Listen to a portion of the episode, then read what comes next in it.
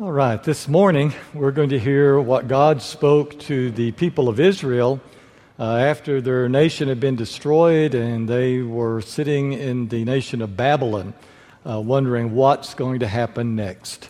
Uh, this is from Isaiah chapter 44, beginning in verse 6. Let's be standing, please, as we hear this God's word to these people, God's word to us.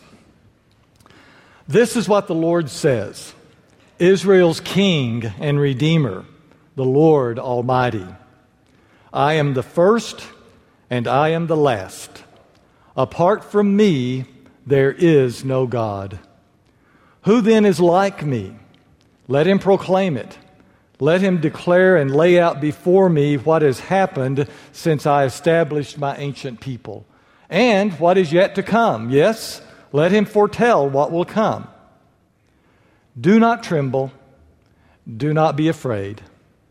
Did I not proclaim this and foretell it long ago? You are my witnesses. Is there any God besides me? No, there is no other rock. I know not one. The Word of God.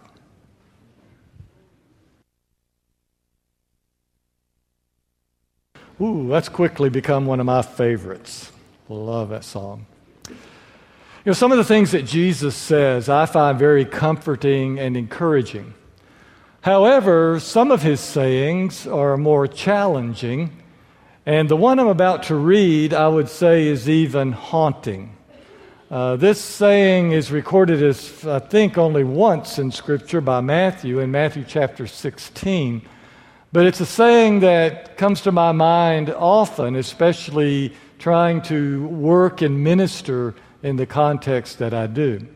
Uh, Matthew chapter 16, verse 1. The Pharisees and Sadducees came to test Jesus.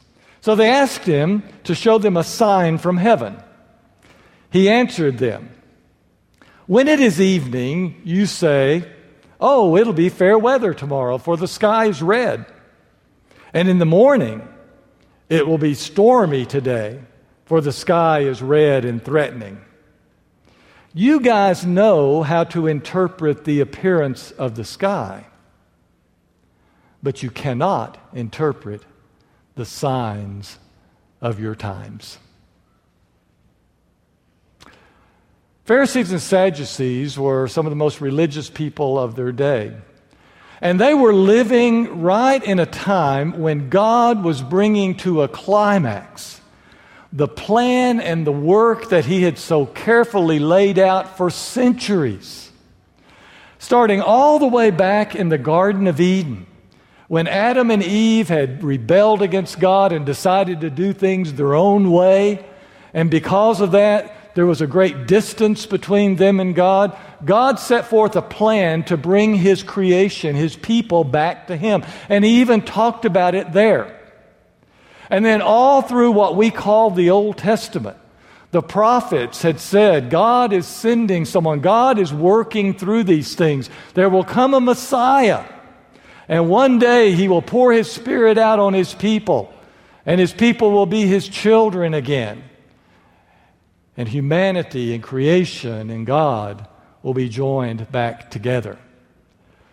And here it was happening right in front of their noses in their own lifetime. And they were missing it.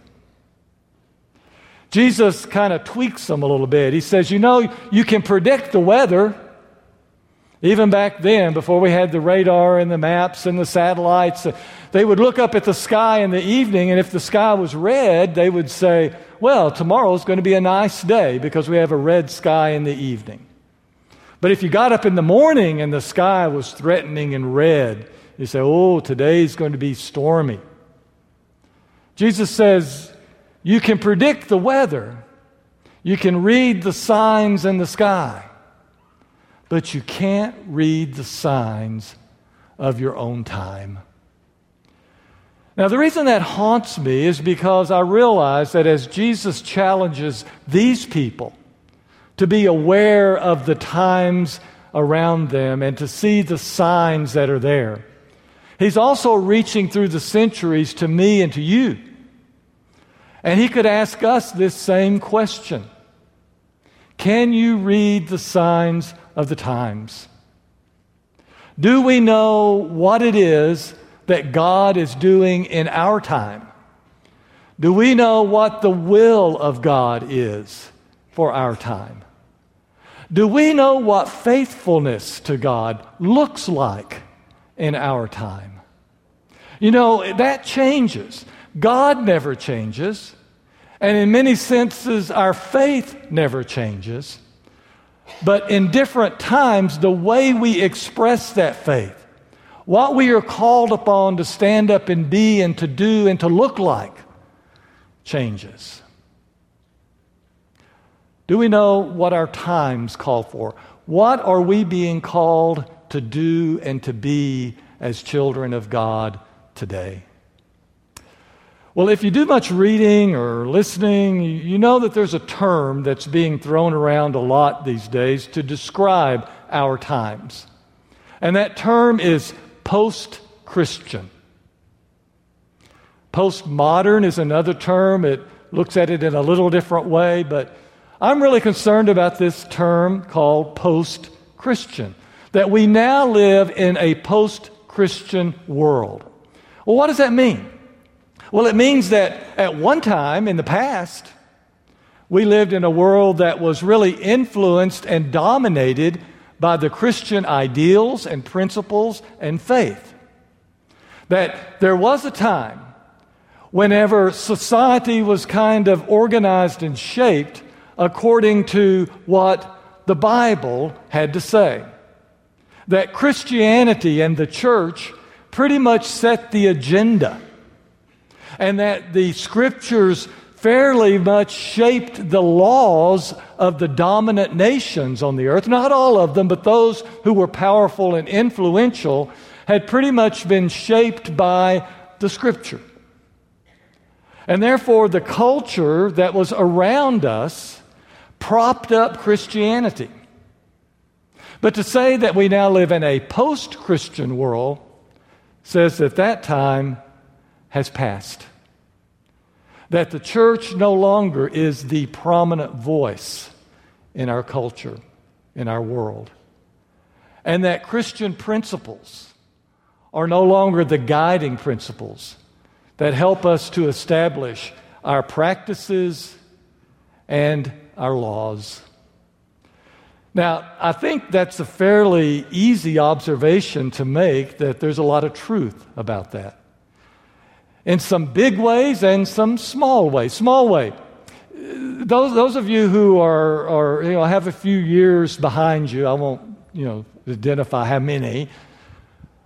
Has anything changed about Wednesday evenings in our culture? Yeah. What, when I was a kid, nothing was scheduled on Wednesday evening. Why?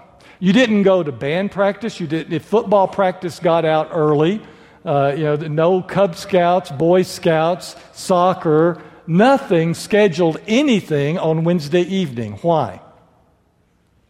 Well, because the church had said, we're going to use Wednesday evenings to train our people. We're going to use Wednesday evenings for educational purposes for the church.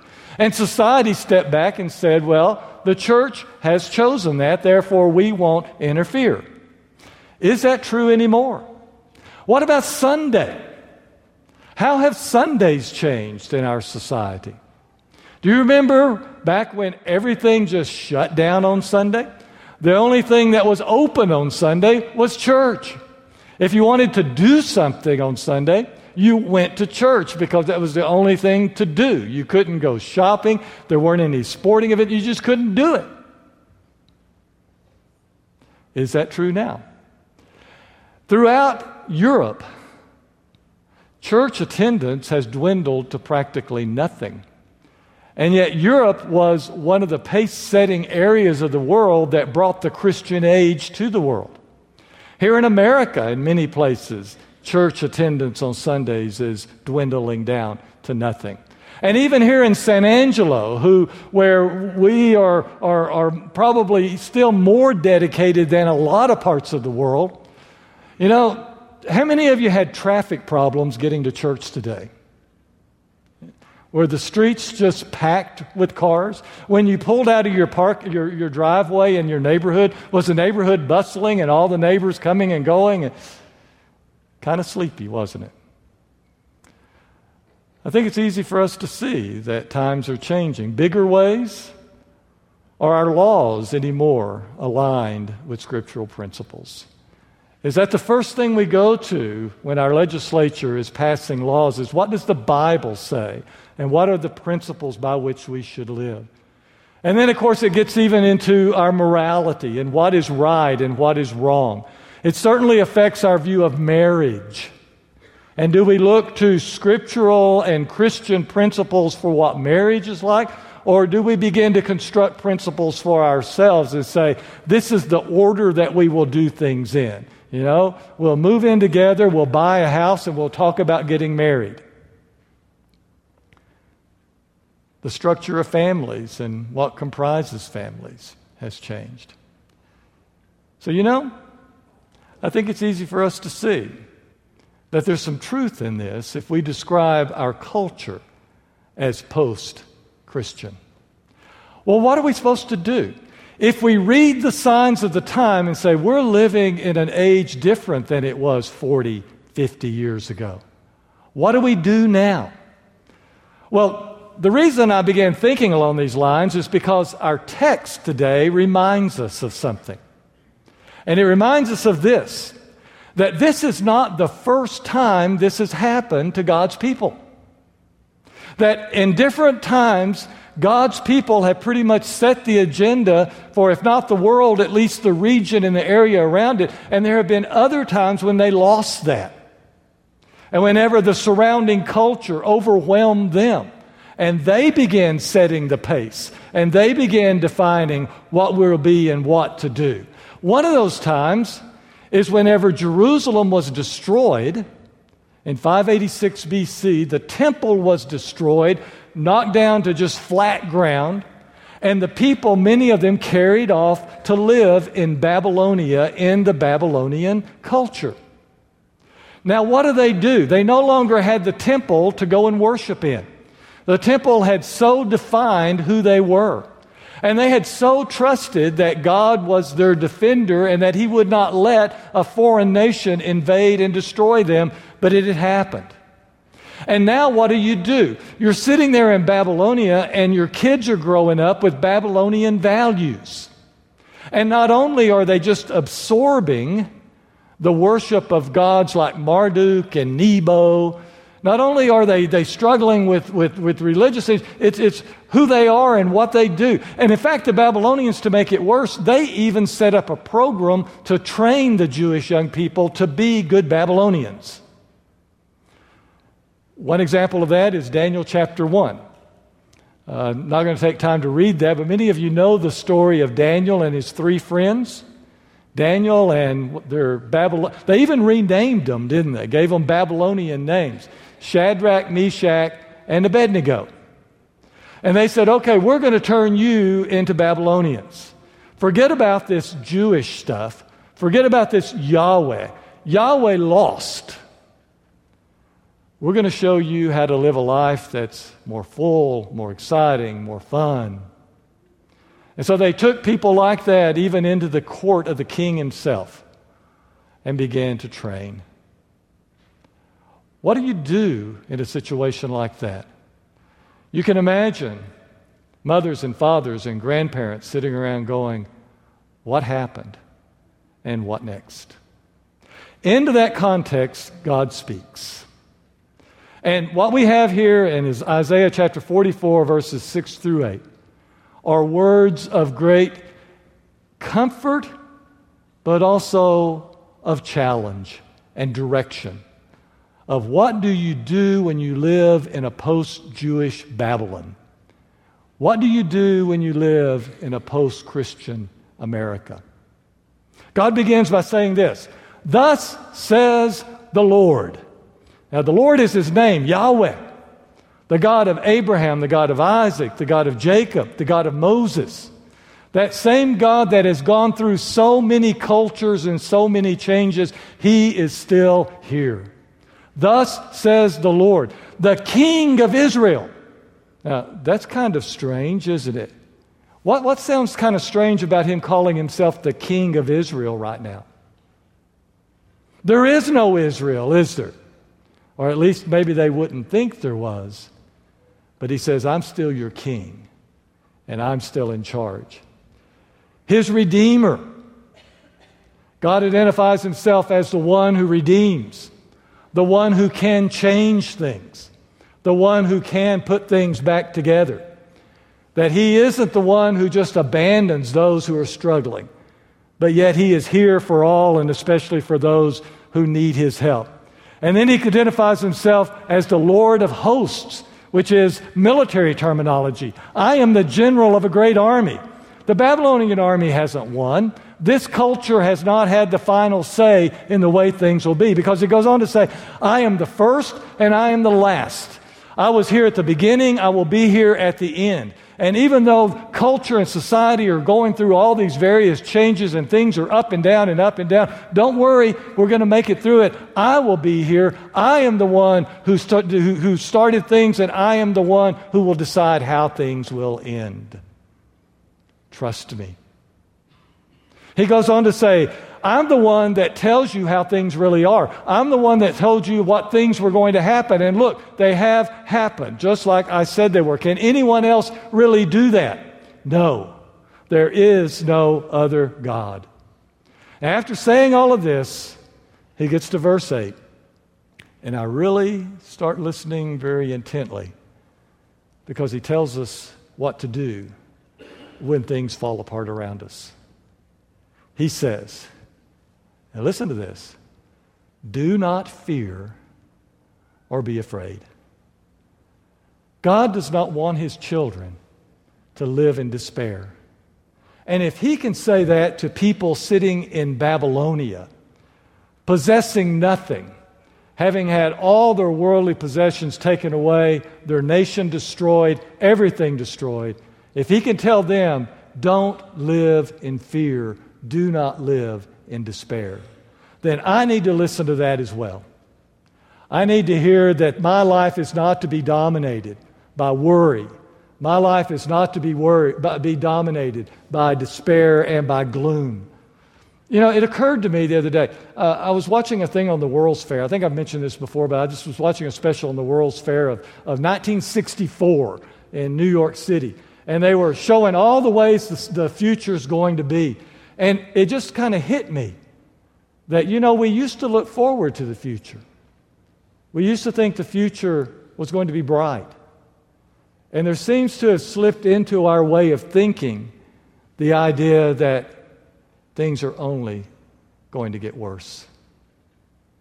God said, don't live like that.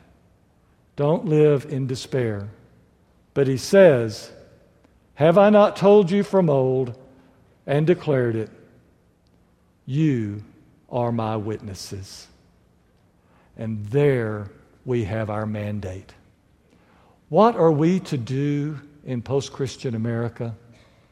We are to be witnesses that there is still a God and that His way is best.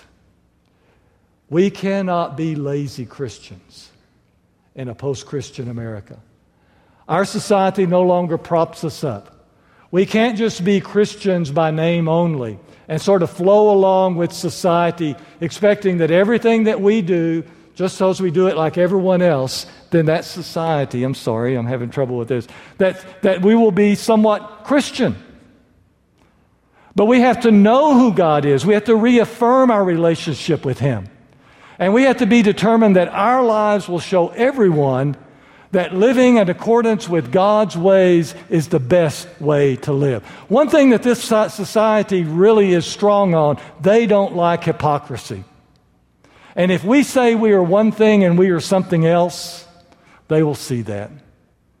But if we say we are God's people and they can see in our lives that our lives are good and blessed, then they will say, We want that. It happened with Daniel and his three friends. Remember them? Mentioned them just a minute ago. How it happened with them whenever they were taken into the, the, to, the, to the court of the king and they were told that now you're going to become Babylonian, you're going to eat Babylonian food, you're going to have Babylonian morals. And they said, No, we're not. We're going to do things the way that God has told us to do them. And at the end of the day, at the end of the period of time, they went and looked at them. Who was the healthiest? Who was the happiest? Whose lives were working? Theirs were. That is the only witness that we can give to a post Christian America, is to show them that the ways of God and the ways of our Lord and Savior Jesus Christ work. They produce healthy lives, they produce lives of peace, they produce lives of strength. And the only way we can do that is if we go back and reclaim that relationship with God for real. He goes to close out and he says, Is there any other God besides me? No. And that's what we have to hear in our day and time. There's only one God, there's only one authority. He is the one that we look to for who we are and what we do. There is no other rock. I know not one.